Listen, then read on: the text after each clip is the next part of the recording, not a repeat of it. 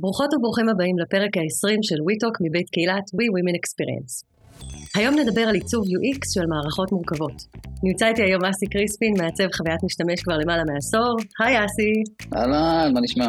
בסדר. אנחנו הולכים היום לצלול אה, לעולם של עיצוב חוויות משתמש עבור מערכות מורכבות בכל מיני תעשיות, אה, ממערכות פיננסיים ועד אה, שירותי בריאות, גם B2B, גם B2C. אנחנו נדבר קצת על טקטיקות שעוזרות לנו בחיים המקצועיים שלנו לאפיין ולתכנן ממשקים אינטואיטיביים ויעילים, שיעזרו לאנשים להרגיש פשטות ונוחות בתוך מערכת מורכבת. טן טן טן. קצת זה נהדר. נהדר.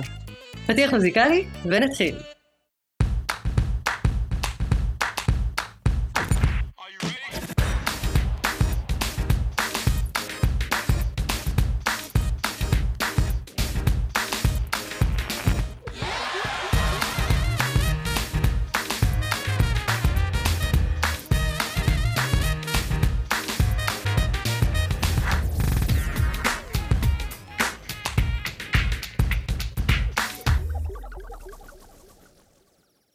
בוא נדבר קודם כל על מערכת מורכבת.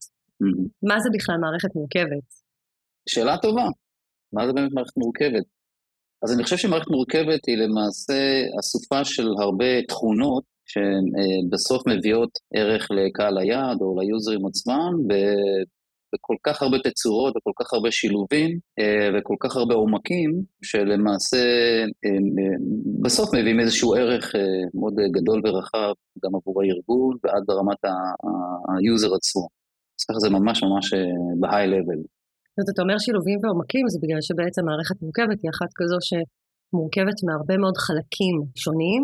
חלקים, תהליכים, פאנלים, כן, כל המושגים היפים שאנחנו אוהבים. שיש ביניהם איזושהי אינטגרציה כזאת שיוצרת איזשהו ממשק, איזושהי מערכת אחת גדולה של כל מיני פתרונות, שכל אחד מהם יש לו את הייעוד שלו, אה, וכולם המטרה שלהם בסופו של דבר לענות על איזשהו צורך של משתמשים.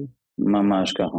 בדרכים שונות. כן, ממש ככה, וכמובן יש וכל מערכת יש את המורכבות שלה ואת את התכונות שלה, אה, אבל בסוף זה, זה חלק מהאתגר, לפצח ולהביא להביא את כל התהליכים האלה ואת כל המסע הזה בתוך המפגש מוצר וקהל יעד, להביא את זה הכי חווייתי אה, שאפשר, והכי פשוט וקל, ו-less is more. less is או, זה בדיוק ה... חשבתי לתת את הפרק, אה, כאילו לפרק את השם איך אנחנו נוכל לתכנן ולפשט מערכות מורכבות, וחלק מזה זה באמת less is more. Mm-hmm. בוא, בוא נתחיל רגע מה, מההתחלה, כאילו, של איך, איך אתה בתור איש UX ניגש לפרויקט כזה, איך אתה תוקף אותו, מאיפה מתחילים? זו שאלה טובה, אני חושב שיש, אה, זאת אומרת, מהחוויה שלי יש אה, שלושה סוגים, שבתוכם אני מאמין שיש את כל האופציות אה, למערכות. אז בוא נגיד שיש סוג של פרויקט שהוא ממש from scratch, מאפס, אה, זאת אומרת שלקוח בא, יש לו רק אה, חלום ואולי איזה מסמך עם, אה, עם כמה בולטים, ומפה לך תעשה עבודה. האופציה השנייה זה להיכנס למוצר קיים ועובד, כאילו mm-hmm. ברמת בשלות שהיא כבר, המוצר כבר עובד, יש כבר analytics, יש פיתוח, הוא מכניס כסף, יכול להיות גם, לא יודע מה, שנה, שנתיים, ויכול להיות גם, היו מוצרים שהיו, עשיתי שהם 20 שנה, אז גם שם זה, יש איזשהו אתגר. ואני חושב אה, אחד אחרון, איזשהו type אחרון, אה, שאולי הוא קצת, אה, הוא פחות נפוץ, אבל זה לקחת נגיד מוצרים שהם צד שלישי ולהפוך אותם למוצר אחד. מה זה אומר צד שלישי אבל? למשל, יש, יש דרישה של, של לקוח, אוקיי? והוא אומר, תשמע, יש צד שלישי, יש, יש חברה אחרת שמחזיקה איקס מוצרי מדף, נגיד, לא יודע מה, במקרה שלי זה היה חמש אפליקציות, שהן stand alone, אנחנו רוצים לקחת את החמש אפליקציות האלה, לעשות מהן אה, מוצר אחד, אה, אפליקציה אחת, mm. אבל אם, אם בואי נסבך את זה קצת יותר, אז אנחנו גם רוצים אה, שזה יהיה גם דסקטופי, ואם נסבך את זה קצת עוד יותר, mm. אז אנחנו רוצים, יש לנו אה, שש רמות של הרשאות, מהמנהל הכי בכיר עד אה, לעובד זוטר בשטח, ואנחנו רוצים דשבורדים לכולם, אנחנו רוצים רמת הרשאות לכולם, ואנחנו רוצים, וכן הלאה וכן הלאה, אז כאילו זה, פרויקט שהלך ומאוד מורכב, מאוד מאתגר, אבל אה, וואלה, צלחנו את זה. אז אני אומר, זה, זה הטייפ השלישי, אני חושב שאולי זה, זה חלק מלגשת אה, לפרויקט, או אחד משלושת הסוגים, אני חושב. אוקיי, okay, אז אמרנו, אני קצת מסכמת כאילו את מה שאמרנו עד עכשיו, אמרנו מערכת מורכבת זו כזו שבעצם בנויה ממגוון פתרונות שבעצם כולם ביחד נותנים איזשהו מענה לצורך. Mm-hmm. ואמרנו שיש שלושה סוגים של או ליצור, כאילו אנחנו כאנשי UX, אם אנחנו מסתכלים על סוגי הפרויקטים השונים, אגב, אני שמה כאן אנקדוטה, אני לא חושבת שזה קשור אם זה B2B או B2C, נכון. כי האתגרים הם אותם אתגרים, הגיידליינס שלנו כאנשי UX או הפרוסס עבודה הוא אותו דבר גם ב-B2B וגם ב-B2C, זה פשוט נראה נכון. אחרת, עם כלים אחרים, עם נכון. שולפים כל פעם משהו אחר, אבל ה baseline הוא אותו baseline לכולם. אז יש את האופציה שאתה בונה משהו מאפס, mm-hmm. אופציה שאתה בא ולוקח ומשפר, או מש, משנה משמעותית, תלוי מה, מה הדרישות, מערכת קיימת שכבר עובדת ועם לקוחות, או שאתה מקבל משהו בכלל של לקחת חברה א', חברה ב', ולעשות ביניהם איזשהו merge. זה כזה שלושה... נכון. סחבתי את זה כזה, בסדר? לגמרי, כן, מעולה. מעולה. איזה סוג פרויקטים מתוך השלושה האלה אתה הכי אוהב לעשות? אה, אני חושב שזה קל מבחינתי, בפורום סקרץ'. לקחת uh, פרויקט ולעשות אותו מאפס, בעיניי זאת uh, חוויה, חוויה אחרת, mm-hmm. ממש אחרת. את רוצה אני יכול לתת לך דוגמה, בלי להזכיר שמות של לקוחות. ברור, בשביל זה אנחנו כאן. מעולה. יש, יש איזה פרויקט לחברה מאוד גדולה וותיקה בארץ, שהקימו איזשהו סטארט-אפ פנימי, הם באו עם רעיון וכמה בולטים על מה, מה הם רוצים אה, על המוצר עצמו. יש להם אה, מערכת שירות אה, לקוחות כבר 20 שנה, והמוצר החדש שלהם הוא קצת קשור לזה, אז הייתי צריך לעשות איזשהו מחקר. מצאתי את עצמי כמעט חודש ימים, כמעט יום-יום, מגיע לשם, לשירות לקוחות, ופשוט יושב עם החבר'ה בשירות לקוחות, מאזין לשיחות, משתתף בשיחות, חוקר אותם, את המנהלי משמרת שלהם, הייתי בן בית שם, יצאנו להפסקות ביחד, דיברנו קצת על אה, אה, שיחות אה, מסדרון, חקרתי גם את ה finance שלהם ואת ה marketing שלהם. בתוך התהליך הזה, אחרי חודש שלם, גיליתי שלא רשמתי כלום. ואז גם הבנתי משהו על עצמי, כאילו על הגישה שלי, אני לא, לא יודע אם היא, אה, את יודעת, אה, אם היא נכונה, אבל היא נכונה לי. לא בטוח שהיא טובה לאחרים, אבל כן, כל אחד עושה את הדיוקים לעצמו. Mm. אבל כאילו הבנתי, נפל לי אסימון מאוד גדול, שאני סוג של, אה, בחוויה שלי, אני סוג של ספוג. להגיע, להקשיב, לשמוע ולקבל ולהכיל, אחר כך הנקודות מתחברות לי בראש איכשהו. אני, את יודעת מה, אני חושב שגם נגיד, בגלל שאת אה, מוזיקאית, לא יודע אם המאזינים יודעים, אה, או ציינת את זה בעבר, אבל אם אכפת לך אפשר לציין את זה, אה, אז בגלל שאת מוזיקאית, את, את, את בטח תביני שנגיד אפשר להלחין שירים מבלי לדעת אקורדים ו, ותווים. Mm-hmm, נכון. אז כנראה שהגישה שלי הזאת, היא, ככה זה מתחבר אצלי גם, גם ב-UX. אתה מדבר על אינטואיציה בעצם. כן, אינטואיציה, בגדול כן, אבל האינטואיציה שהיא גם מבוססת להיות הרבה מלספוג ולשמוע ואיכשהו דברים מתחברים. If, it makes sense. אוקיי, okay, אז התחלת במחקר, אני תכף אעשה circle back כאילו לעניין הזה של המחקר, כי זה מעניין אותי, אבל okay. אוקיי. עשית את כל המחקר הזה והפקת את כל מה שהפקת מתוכו, mm-hmm. ואז מה? ואז uh, ישבתי בבית uh, משהו כמו uh, שבוע, שבועיים, זאת אומרת הייתי צריך להציג איזשהו קונספט. עשית את זה כעצמאי, נכון? זה חשוב רק לציין את ה... כן, כן, כן, כן, כן. כל, כל חיי ה-UXים הם כעצמאים.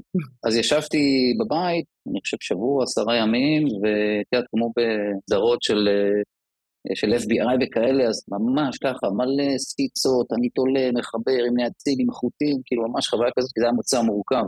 ובניתי את כל ה-X מסכי ליבה, אני חושב שזה משהו כמו, במקרה שלהם זה היה איזשהו עשרה או חמישה עשר מסכי ליבה, כי זה היה ממוצע מאוד מאוד מורכב, אז wireframes, ואז מציגים את ה-wireframes.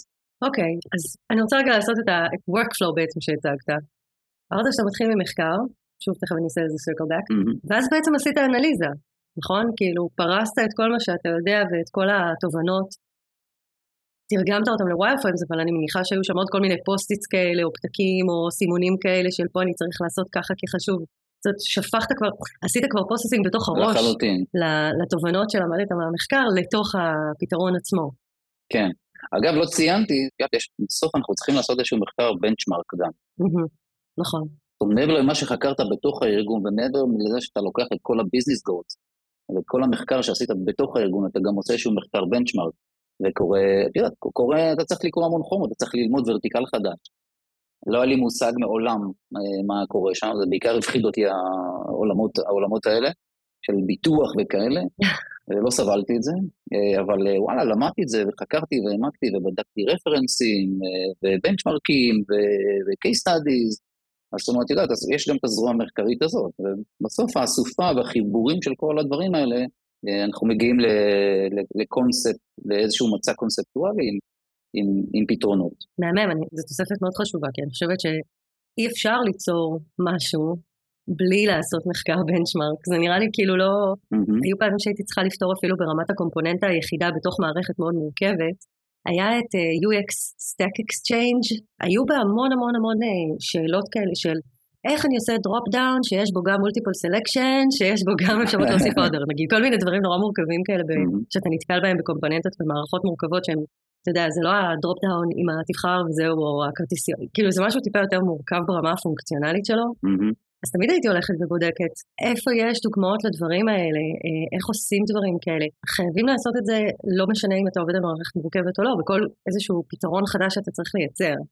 אה, זה משהו שהוא בלתי נפרד. זה מגניב שאתה אומר שעשית כאילו את המרג' הזה בין הדברים ששמעת בעצם מהנציגים במוקדי השירות, מהאנשים שדיברת איתם, והתומכי לחימה שכאילו היו מסביב, כן. וגם כאילו לקחת את ה... מה שקורה בחוץ, מה הקומפוננט, מה ה-best practices כאילו. ממש ככה, כן. ולעשות מרג' ביניהם. אז זה מהמם.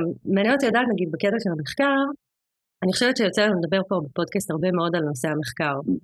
אז מעניין אותי, UXרים שעובדים בתור in-house, בתור, בתוך חברות כאלה, מאוד מתקשים להניע את הנושא הזה של מחקר, או מאוד uh, נתקלים בזה ב challenges. אז מעניין אותי לשמוע ממך, בתור עצמאי דווקא, אתה אומר שהיה שם bulk מאוד משמעותי של מחקר, איך אתה משכנע את ה stakeholders שאתה עובד מולם, שאתה חותם איתם עסקה, לשלב את ה bulk הזה של המחקר כדי שהדבר הזה יקרה?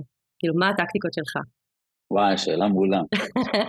אז קודם כל אני, אני, אני אתחיל ב high level, ואני אומר שלמרות שהיה את החוק הראשון, או אחד מהחוקים הראשונים של uh, עולמות UX, זה אנחנו לא המשתמשים, כמעט חובה uh, לבצע מחקר משתמשים, כי אין, זה כאילו, זה, זה מכרה זהב, זה priceless, אתה עושה tailor made, אתה שומע את הכאבים, צרכים, ונותן להם פתרונות. Mm-hmm. אבל מה, המציאות אה, המציאות כמו במציאות, אה, קורים גם דברים אחרים, ואני יכול להגיד לך שבאופן, אה, אפילו הוא לא מוזר לי, אבל באופן כמעט גורף, 80% מהפרויקטים שעשיתי, הלקוח בכלל לא רצה מחקר משתמשים. Mm-hmm. מכל מיני סיבות, לא ניכנס שיקולים כלכליים, זמן, איפה, וואטאבר. כן. לא משנה מה השיקולים, לא רוצים מחקר משתמשים. Mm-hmm, נפוץ. מה אתה עושה במצבים כאלה? אז כאילו זה, זה מאוד מאוד מאתגר. אבל אני חושב שאחד הדברים שחשוב לדעתי, את יודעת, חלק מהתפקיד שלנו כ-UXרים זה לנגוע בכאבים, להציף אותם, אנחנו לפעמים ה-bad guys כאילו, אבל בסוף אנחנו מקדשים את uh, טובת המוצר. אז גם לנגוע בכאבים וגם uh, לעשות תיאום ציפיות מאוד מאוד מהודק, כמעט בכל מיילסטון, כי יודעת, לפעמים הם לא מבינים, הלקוחות לא מבינים כל מיני שלבים בדרך. אז אני חושב שתיאום ציפיות זה מאוד מאוד חשוב, אז אני חושב שגם חלק מהאמירה שלי בתוך העולמות האלה, אוקיי, אתה לא רוצה מחקר, אבל אתה צריך להבין שמה שקורה כאן זה, היו הרבה הנחות מושכלות, הן בדיונים שלנו, הן גם מה, מהפרופסיה שלי, ועם זה אנחנו נצא לדרך. עכשיו, אני, זה לא שאני נכנע גם ב... אני תמיד ב, בכל שלב, באיזושהי רמת בשלות בתוך התהליך, אני מנסה גם להוביל את הלקוח למקום ש... בוא נעשה אפילו מחקר קטן, בוא ניתן את ה-wire frames האלה ללקוחות, ללקוחות, אה, יש לכם קשר טוב איתם, אפילו במשרד, לא משנה, משהו אבל שהוא יותר מדויק, בוא ננסה, בוא נרגיש, בוא, בוא נראה איך, איך הלקוחות חווים. כן. אז לפעמים זה עובד, לפעמים זה לא עובד. לפעמים... כן, אני ממש מסכימה גם ממה שאתה אומר, כי אני חושבת שזה בעצם...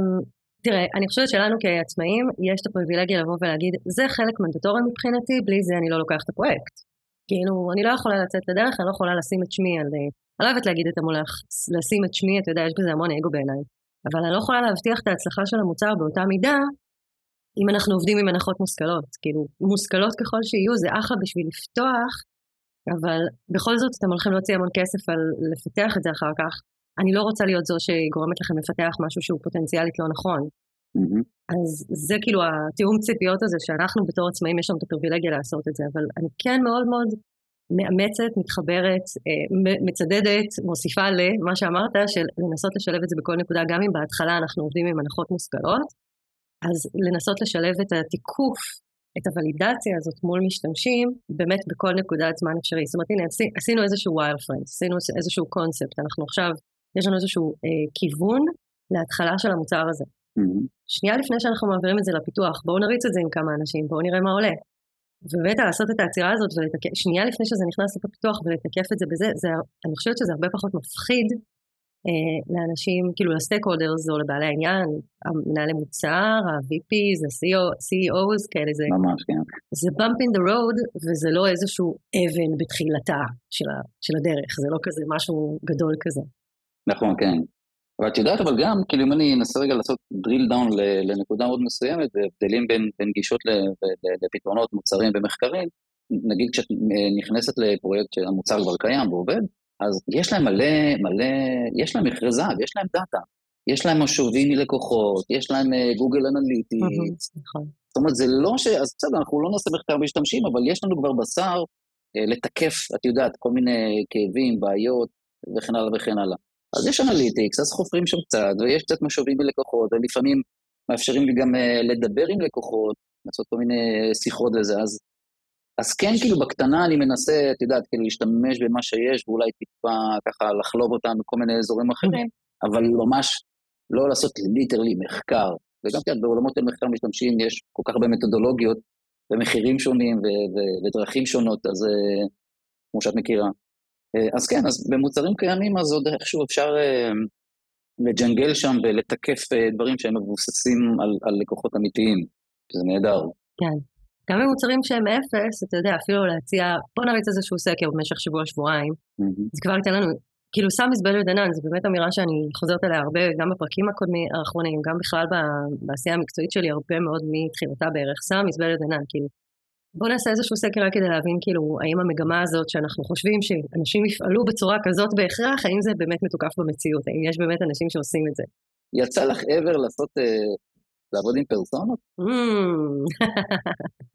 למערכות מורכבות? שאלה טובה. כן.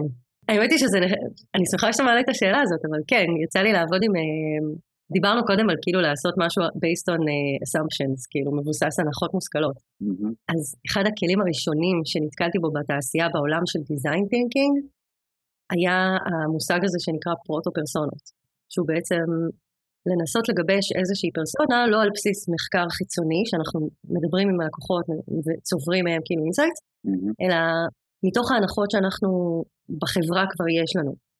זה כלי נהדר לרתום כאילו את בעלי העניין, בעיקר את ההנהלה הבכירה. מהמם. הרגשת הבדל בין זה שכשעבדת במקום כשכירה לבין זה שאת עושה פרויקטים כעצמאית, כפרילנסרית? איזו שאלה נהדרת. לא. לא? Uh, האמת היא שמאז שעשיתי את זה בתור שכירה, mm-hmm. וראיתי כמה שזה משפר את השיח וזה הופך את השיח להרבה יותר קונקרטי, אז אין יוזמה אחת שניגשים אליי, לא משנה מה היוזמה, באיזה, באיזה עולם זה, זה יכול להיות בעולם החינוך, זה יכול להיות בעולם הרפואה, mm-hmm. בעולמות כאילו של טק, uh, הארדקור, של פרפורמנס דשבורד ל-IT, כזה, כאילו לא משנה מה, מה המוצר, mm-hmm. אני תמיד פותחתי את הדבר הזה, כאילו של בואו רגע קודם כל נעשה איזשהו אישור קו. ונבין מה יש לכם בראש. כשאנחנו מדברים על לקוחות, שאני אראה מה שיש לכם בראש, ואז בואו נמצא את הדרך לתקף את זה. כן. לבדוק האם זה באמת מחובר ללקוחות האמיתיים שיש לכם. כן, אז זה, זה באמת כלי שמלווה אותי כבר הרבה מאוד שנים, אז אני חושבת ש... מעניין. אתה שואל על, אם אתה שואל על פרסונות, פרסונות מבוססות כאלה וזה, לא, אני חושבת כאילו שזה כלי שהוא מאוד טוב, נניח אם אני מסכמת מחקר, אם עשיתי מחקר ממש מול אנשים והבאתי תובנות של לגבש איזושהי פרסונה, mm-hmm. אז אני אציג את זה כחלק מהסיכום מחקר, או כחלק, אתה יודע, בתור ספתח נגיד לסדנת design thinking, של בואו עכשיו נדבר מה אנחנו עושים עבור האנשים האלה, אז שיהיה לי משהו ויזואלי ביד שהם יוכלו כאילו mm-hmm. לעבוד איתו.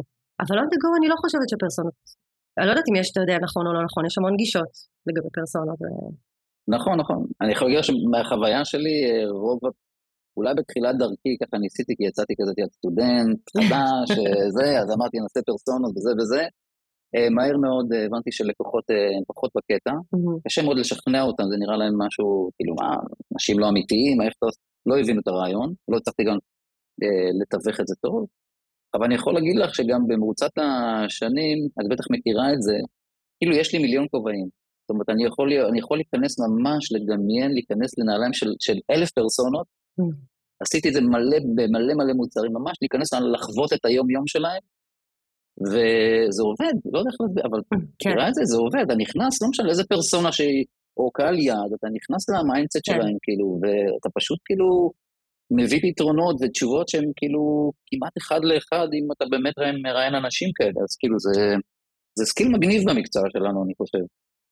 אני חושבת שזה טוב בשביל לספר את הסיפור מהפרספקטיבה שלהם. זאת אומרת, קרה לי לא פעם שישבתי עם מפתחים, בגלל שהיה לי איזושהי דמות בראש, ויש לי את היכולת הזאת גם כמוך כאילו להיכנס לתוך נעליהם, אז הייתי פשוט מכניסה את המפתח שדיברתי איתו ביחד איתי לשיחה. עזוב רגע את הפיתוח, שים רגע בצד את הקוד. נסה רגע לדמיין שאתה עכשיו לא מפתח את האיש marketing שעושה כך וכך. והבוס שלך לוחץ עליך, ואתה צריך להגיש את הדוח הזה עוד עד סוף השבוע, שנגמר מחר, ואתה כאילו מתחרה בעוד מלא אנשים, כי אם היעדים שלך נמוכים, אז אתה, אתה יודע, כאילו להכניס אותם ממש לסיפור עצמו של המשתמש. Mm-hmm. ואז, היה לך קל לעשות את זה? זה היה, זה היה עוזר לך עכשיו? ואז פתאום כזה, אתה רואה את החיוך ואת ה... ואת ה... אה, נכון, הבנתי.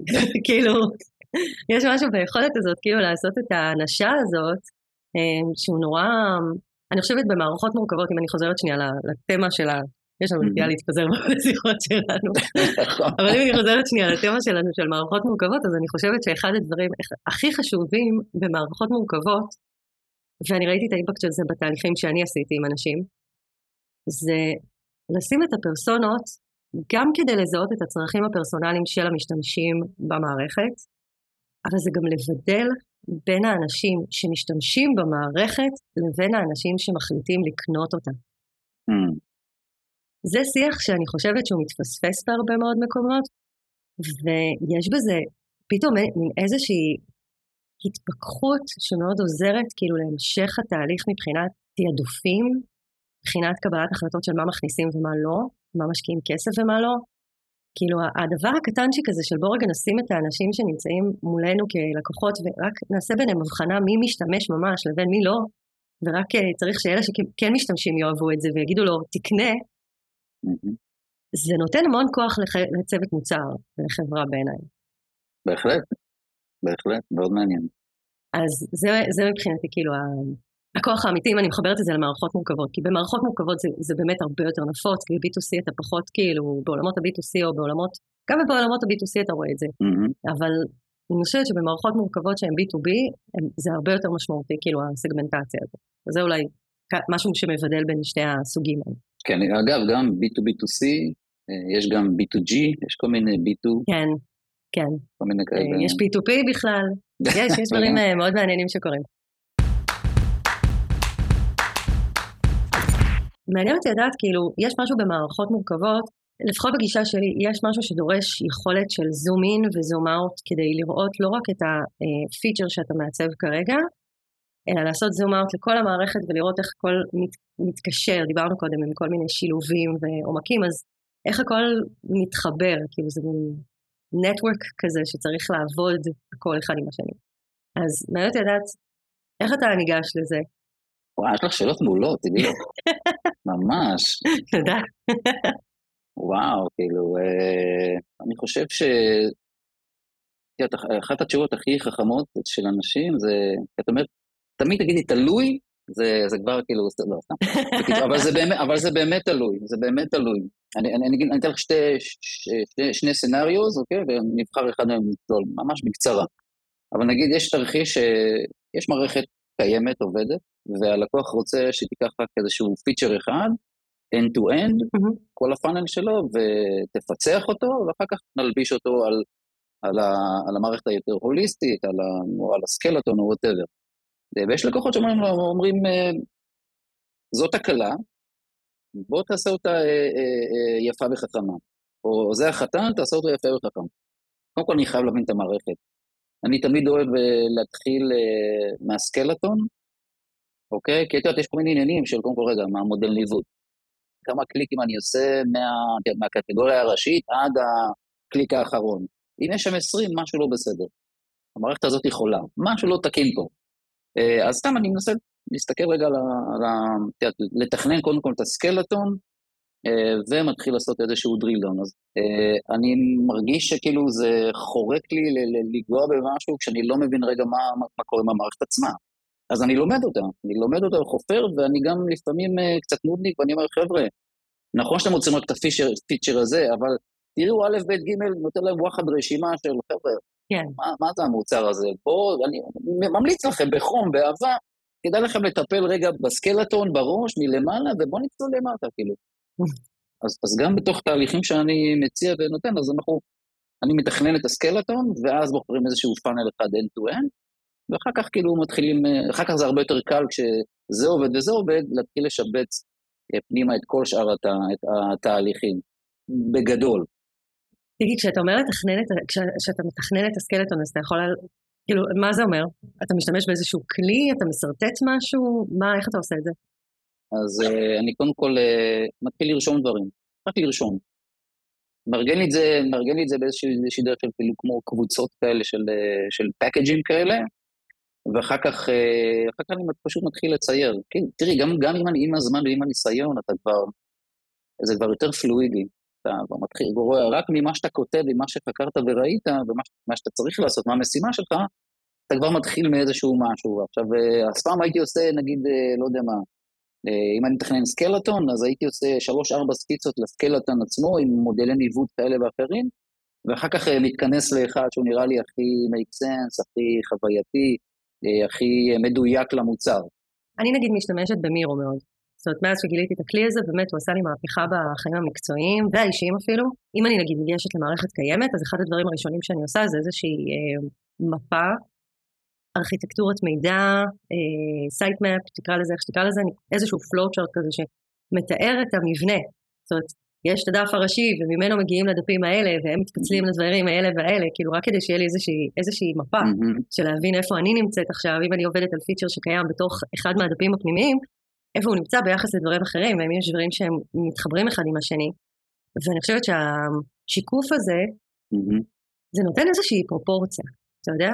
כאילו, זה נותן איזושהי פרופורציה שעכשיו אנחנו עובדים על המקום הנקודתי הזה, אבל תסתכלו שהוא מחובר לכאן ולכאן ולכאן, ואכן אם אנחנו נפתור את זה נכון, אנחנו נוכל להשיג גם ווין בעוד מקומות. אז כאילו זה נותן מין איזה יכולת שיח אסטרטגית אחרת, אה, ברגע שאתה ממחיש את זה. זה, זה מהמם.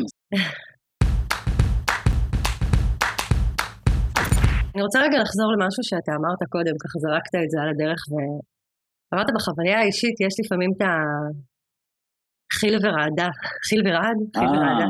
כן, אה, כן, כן. והתסמונת הזאת ש, שככה מלווה אותנו, אה, וזה נורא... וואי, כן, זה נושא, זה, זה נושא שאת יודעת, כאילו, זה, זה ממש קיצוני ברמה של, או שאתה נמצא ב, ב, מתחת למדרגות, או שאתה נמצא ב, מרחף באוויר. זה, אני חושבת שזה גם נורא, נורא מתחבר לעולם הזה של מערכות מורכבות, בגלל שכשאתה ניגש, ל... ניגש למערכת מורכבת, יש מין איזשהו פחד, גם אם עשית פרויקטים דומים, אז אולי זה מוריד את רף הפחד, אבל יש מין פחד כזה של פתאום ללמוד המון מונחים מקצועיים, ללמוד המון טכנולוגיה אה, וקונקטיביטי בין טכנולוגיות, ותפקידים שונים של אנשים, ו- וצרכים שונים של לקוחות שונים, כי יש פה מין... זה נכון. הר של ידע כזה שצריך פתאום להתמודד כן, איתו. כן, ממש. וזה מציף. כן, כן, נכון. אז איך אתה מתמודד עם זה? יש פה כמה וכמה רבדים. יש את הרמה האישית שלי, אה, נגיד אה, מול, מול המוצר ורמת המורכבות שלו, mm-hmm. אה, יש את אה, רמת הפחד והחרדה או ההתרגשות והדופמין, mm. מול הציפייה והגודל, בגודל אה, של הארגון, על גווניו ואנשיו, אז כאילו יש, זה, זה, זה, זה כמה וכמה רבדים אני חושב, שבסופו של דבר, אני חושב, מחשלים, מלמדים, גם האי הצלחות או הכישלונות הקטנים או כישלונות מפוארים, כל אחד בחייו, אבל בסוף אתה באיזשהו מסע של בעיניי, מסע של תמיד של גדילה והתפכחות ו, ו, ו, ודיוק. את יודעת, אחד, אחד, אני חושב שאחד הכלים החשובים של מאפיין זה לדעת לשאול שאלות. כן, מאה אחוז. אה, קרה לי לא פעם ולא פעמיים שלא שאלתי, שאלתי באזור, אבל לא הייתי מאוד מאוד מדויק, וגם הבנתי דברים אחרים. כן. ואז כאילו הדיוק של, ה, של התוצרים הוא לא היה על, ה, על ה one, זה היה תמיד באזור, באיזשהו range של, לא יודע מה, עשרה אחוז יותר או פחות. אתה, אתה לומד, אתה בסוף לומד להיות מדויק בשאלות שלך וכן הלאה, אז כאילו זה, זה מסע, מהמם. אז כאילו רציתי לשאול אותך בעצם, איך אתה מתמודד עם הפחד הזה שאתה חווה כאילו בתחילת, בתחילת פרויקט חדש, ובעצם נתת את התשובה, זה בעצם לשאול שאלות. זה, זה, אני מאוד מסכימה עם זה, תמיד יש את החצי דופמין, חצי התרגשות, אבל גם חצי של פחד משתק ואני לא יודעת מה לעשות עכשיו. ממש. ובאמת, מה שעוזר ממש. לי זה באמת לפתוח את הפה כאילו ולהתחיל אה, אשכרה to do, והדבר הראשון שאנחנו עושים בתור אנשי חוויית משתמש זה לשאול שאלות ולעשות חשיבה ביקורתית על קבלת ההחלטות שהיו, מה האג'נדה שלנו, למה אנחנו הולכים בכיוון הזה, מה האג'נדות של העסק, מה האג'נדה של המשתמשים, כאילו להתחיל לבנות את, ה, את הסיפור הזה, ובעיניי זה כאילו, תמיד אני מסתכלת על פרויקט חדש בתור הר כזה, וכשאני שואלת את השאלות אז אני מתקרבת להר ואני מתחילה לראות את המדרגות.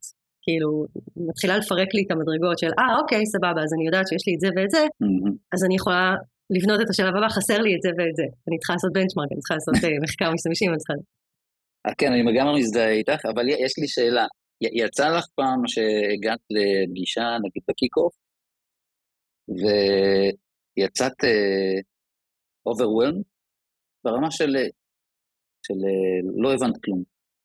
ומה אני עושה עכשיו? אני חושבת שבתחילת הדרך יותר, mm.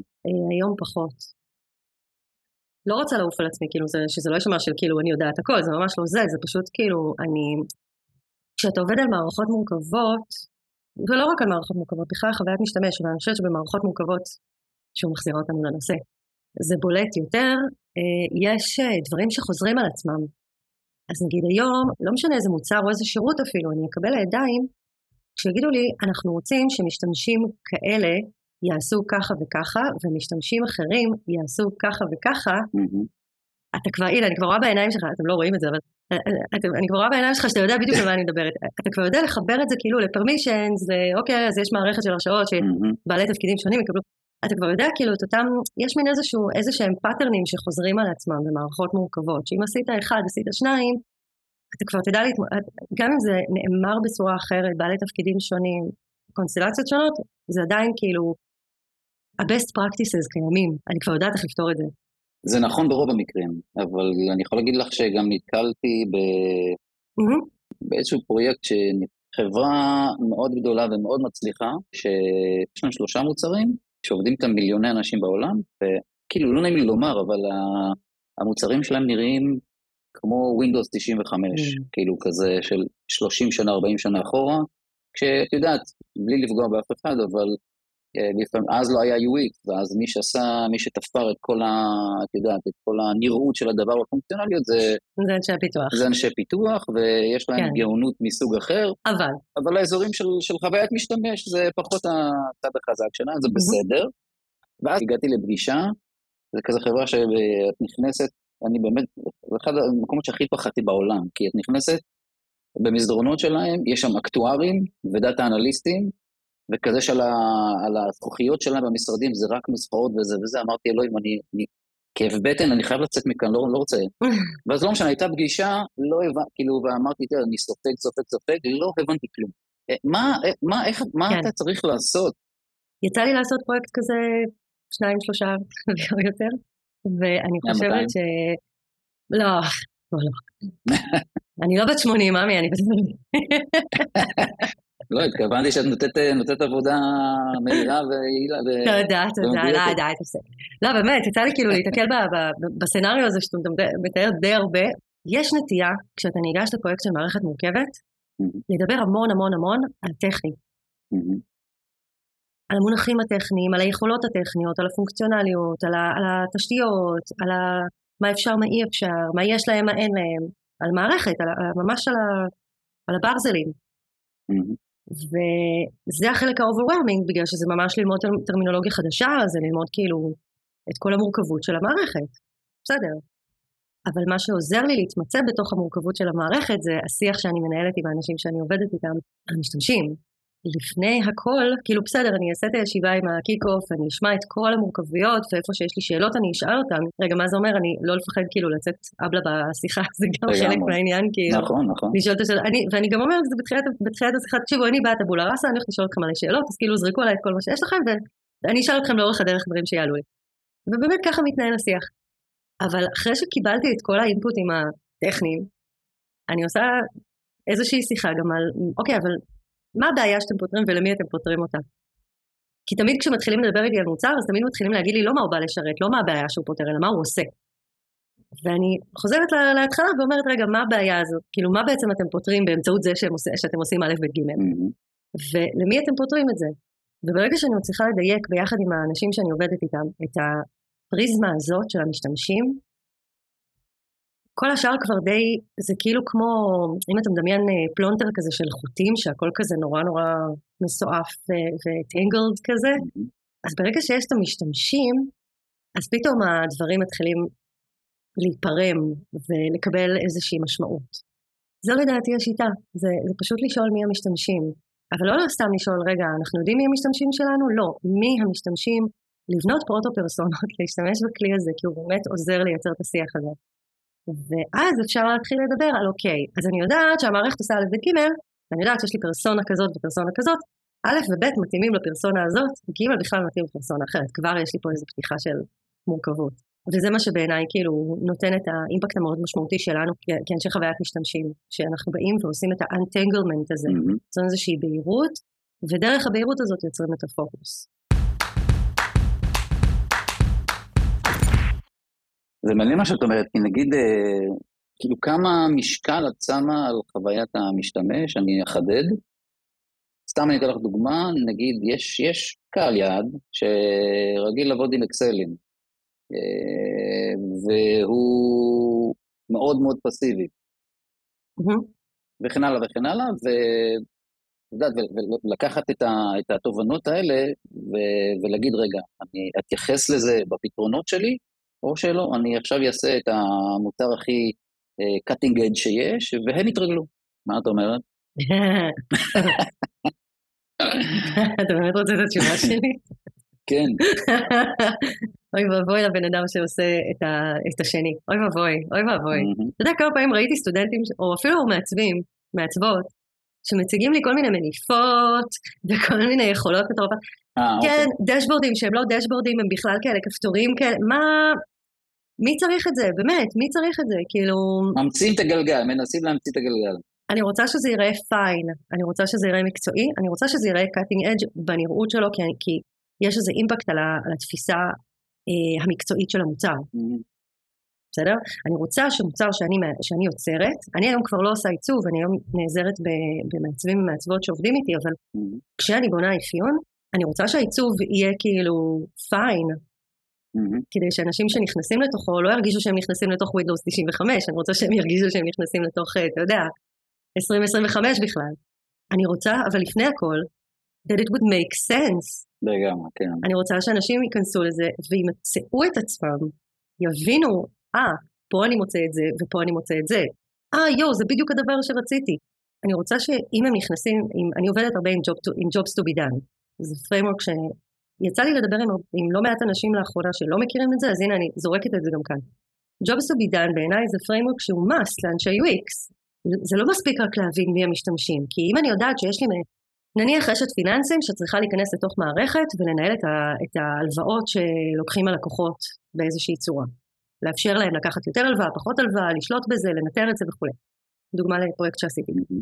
זה שהיא באה עם איזושהי מוטיבציה לעשות את העבודה שלה כמו שצריך, ויש לה את הצורך להרשים את המנהל שלה, וכל הדברים שאנחנו מכניסים בתוך הפרסונה, הפרוטו-פרסונה של המוטיבציות והצרכים, והיא לא ממש טק סבי וזה, זה הכל טוב ויפה, זה עוזר לי כאילו לגבש את הפתרונות.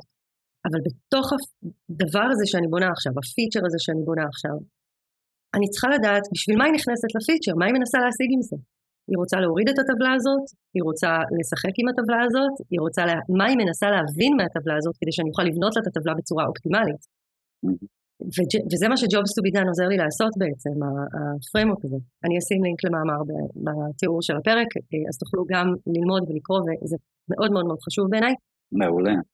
אין דבר כזה שאני הולכת על... אה, מעולם לא היה ולעולם לא יהיה, שאני הולכת על אה, פתרון פיצ'רי בגלל שהוא מגניב, או בגלל שהוא אה, cutting edge. אני אלך עליו אם אני חושבת שהוא מגניב cutting edge ועוזר לבן אדם לעשות את העבודה. זה, כש, זה כשאת עושה את הבחירות, אבל כשלפעמים את צריכה לשכנע את הלקוח, כי הוא רוצה cutting edge ופחות מעניין, הוא לא מבין פשוט. הוא אומר, מה, קח אותי, קח אותי לחלל, כאילו, גם עם הלקוחות עם אקסל, אז לכי תביא אותו לנקודה הזאת של ההבנה, להפיל אותה האסימון, כאילו, זה גם, זה גם אתגר שנתקלתי בו, אבל כן, גם אתגר. כן, אתה מדבר על אפקט הזיקוקים. TM, נתתי לזה את השם עכשיו, אפקט הזיקוקים, אתה יודע, זה כאילו, זה שאנשים רוצים לראות משהו שהוא וואו, אבל אני יכולה להגיד לך מהניסיון שלי, מהחוויה שלי, כשאני מציגה מוצרים שאני מאפיינת, או, או בעבר גם עיצבתי, ברור שיש את הנטייה תמיד אה, להתאהב ברעיון הפחות פיזיבילי והיותר appealing, אה, כאילו היותר אה, מרשים, היותר וואו. אז אני חושבת שהתפקיד שלי הוא שאם אני מזהה את הצורך הזה אצל הלקוח שלי, אם, אני, אם הוא מדבר איתי ב kick-off והוא זורק את המילים wow effect, ושזה יהיה מרשים, ושזה יהיה cutting edge אם הוא נתן לי את הפידבק הזה, זאת אומרת, אני יודעת שיש לי פה צורך שהוא צורך שאני צריכה לתת עליו מענה.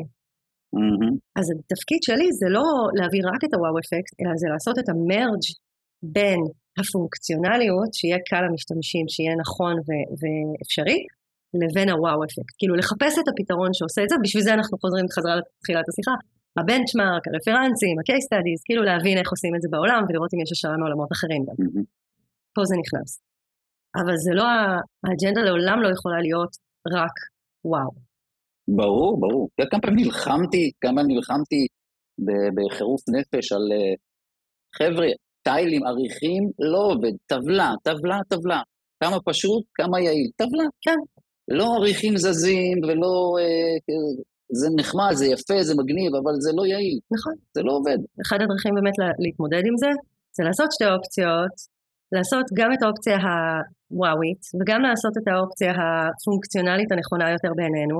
לנסות למקסם אותה מבחינת הוואו אפקט, כאילו שהיא תראה טוב, שהיא תהיה באמת כאילו זה.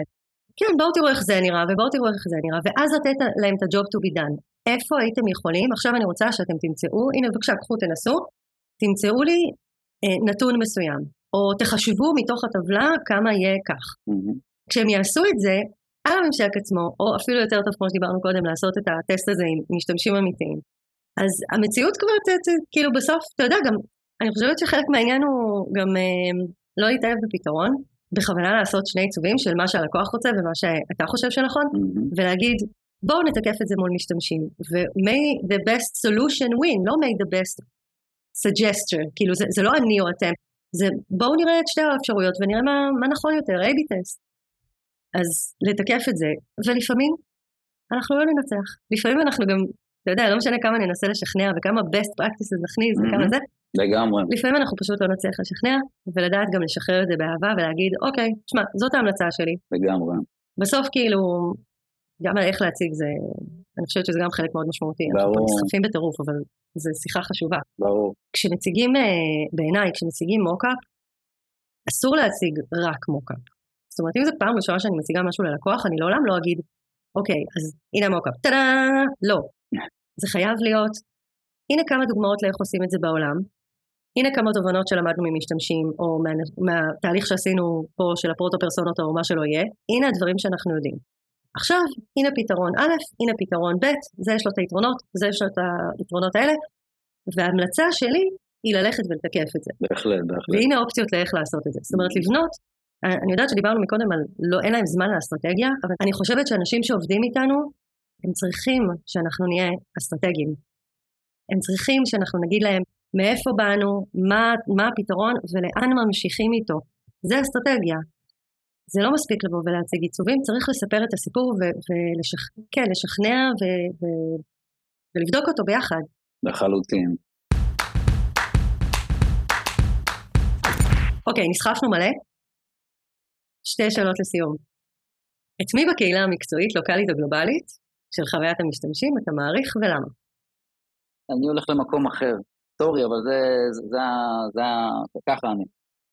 אז קודם כל הילדים שלי הם המורים הכי טובים, ואשתי ואבא שלי. אני במילה אגיד כאילו פחות או יותר. אני לומד מהבן שלי אה, אה, יזמות, מהבת שלי אני לומד קריאייטיב ונגיד story אה, telling, ומאשתי היא, היא עושה UX לבני אדם. היא מטפלת זוגית ומשפחתית, mm. כאילו.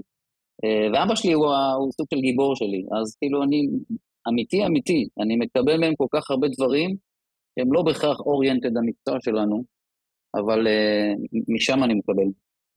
יש את ההשראות הכי חזקות, ש... זה על daily basis. תשובה נפלאה, תשובה יפהפייה. שאלה שנייה ואחרונה, אתה מוכן? יאללה, כן. מעניין אותי לדעת בתור איש מקצוע, על מה היית רוצה לשמוע בפודקאסט שלנו? וואו, אמ, יש לי שלוש, נראה לי שלושה דברים. אז אחד זה, איך, איך אנחנו מוצאים זמן להתעדכן, לקרוא, ללמוד, במקצוע כל כך דינמי וורסטילי ומתחדש, ו-on top of it תוסיפי את, את החיים בבית ואת, ה, ואת כל המסביב, כאילו איך אנחנו מצליחים כן. בתוך כל, ה, כל הטירוף הזה גם להצליח להתקדם, להתפתח ו, וללמוד ולשמור תמיד על, על ה... את יודעת, על ה-up to date. Mm-hmm. כן, גם עוד שאלה, כאילו זה אולי יכול להסגיר קצת את גילי, אבל uh, מה ההתייחסות לגיל בתעשייה שלנו? האם, לא יודע מה, 20, 30, 40, 50, 60, כאילו, מה, מה הטרייד-אופים, מה, מה עובד, מה לא עובד, מה עובד בעולמות של פרילנסר, מה עובד בעולמות של uh, שכיר. אוקיי, okay. ומה השלישי? Uh, השלישי זה איך uh, מהפכת ה-AI תשפיע עלינו. אז על זה כבר יש פרק. ותודה רבה על הרמה הזאת, אז יש לנו פרק בנושא, פרק מספר 19, ממש לפניך, שבו הקלטנו שיחה על ג'נרטיב AI, אז לך לשמוע. אז זה מעולה, זה מעולה, אז אני חייב להקשיב לו. אני רושמת את זה בכל מקרה, כי זה יהיה מעניין לדעת. אוקיי, אז אני רוצה אה, להוציא מכאן הזמנה. אה, שני הנושאים שאנחנו אולי נרצה לדבר עליהם בעתיד זה איך מוצאים זמן ללמידה אה, במקצוע כל כך כל כך דינמי ותובעני, ואיך נושאים, ומה ההתייחסות לגיל בתעשייה, בין אם זה פרילנס או שכיר. אז אם יש מישהי או מישהו שרוצים לדבר איתי על הדברים האלה, הנה הזמנה, בואו, תנו אליי בפרטי, אני מאוד מאוד אשמח לשוחח איתכם על הנושאים האלה, כי זה באמת נושאים שהם באמת מרתקים בעיניי. אז uh, תודה לך על זה. תודה שהאזנתם והאזנתם לנו. אם תרצו לשתף אותנו במחשבות, תובנות ורעיונות לפרקים נוספים, או לבוא להתארח, אני מזמינה אתכם ואתכן ליצור איתנו קשר בדף הפייסבוק שלנו WeTalkUX, תוכלו למצוא אותנו בטאב של הדפים, Pages. אם שמעתם משהו כאן מעניין, שתרצו לחלוק עם אחרות או אחרים, או אם בא לכם לדרג אותנו כדי שנגיע לעוד קהל נפלא כמוכם, זה יעזור לנו מאוד. אני סיוון אשרלג, תודה רבה אסי שהצטרפת אליי היום. תודה, תודה, איזה חוויה, איזה כיף, תודה שאירחת אותי, מעריך כן. מאוד. אוהב אותך, תודה.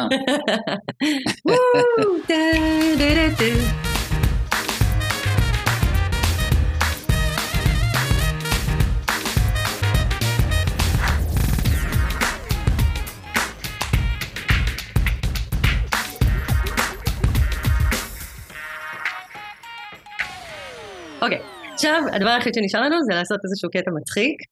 חשבתי על משהו, לא יודע, אולי הוא מטופש, אבל אולי יכול להיות גם חמוד. השיר של קווין, אה, אה, We will, we will talk you, כאילו we talk, אולי משהו כזה.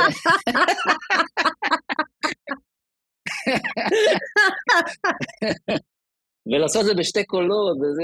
אתה רוצה לשיר? אתה רוצה לשיר? אוקיי, יאללה.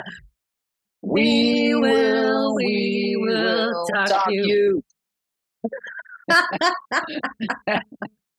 שני מטורפים.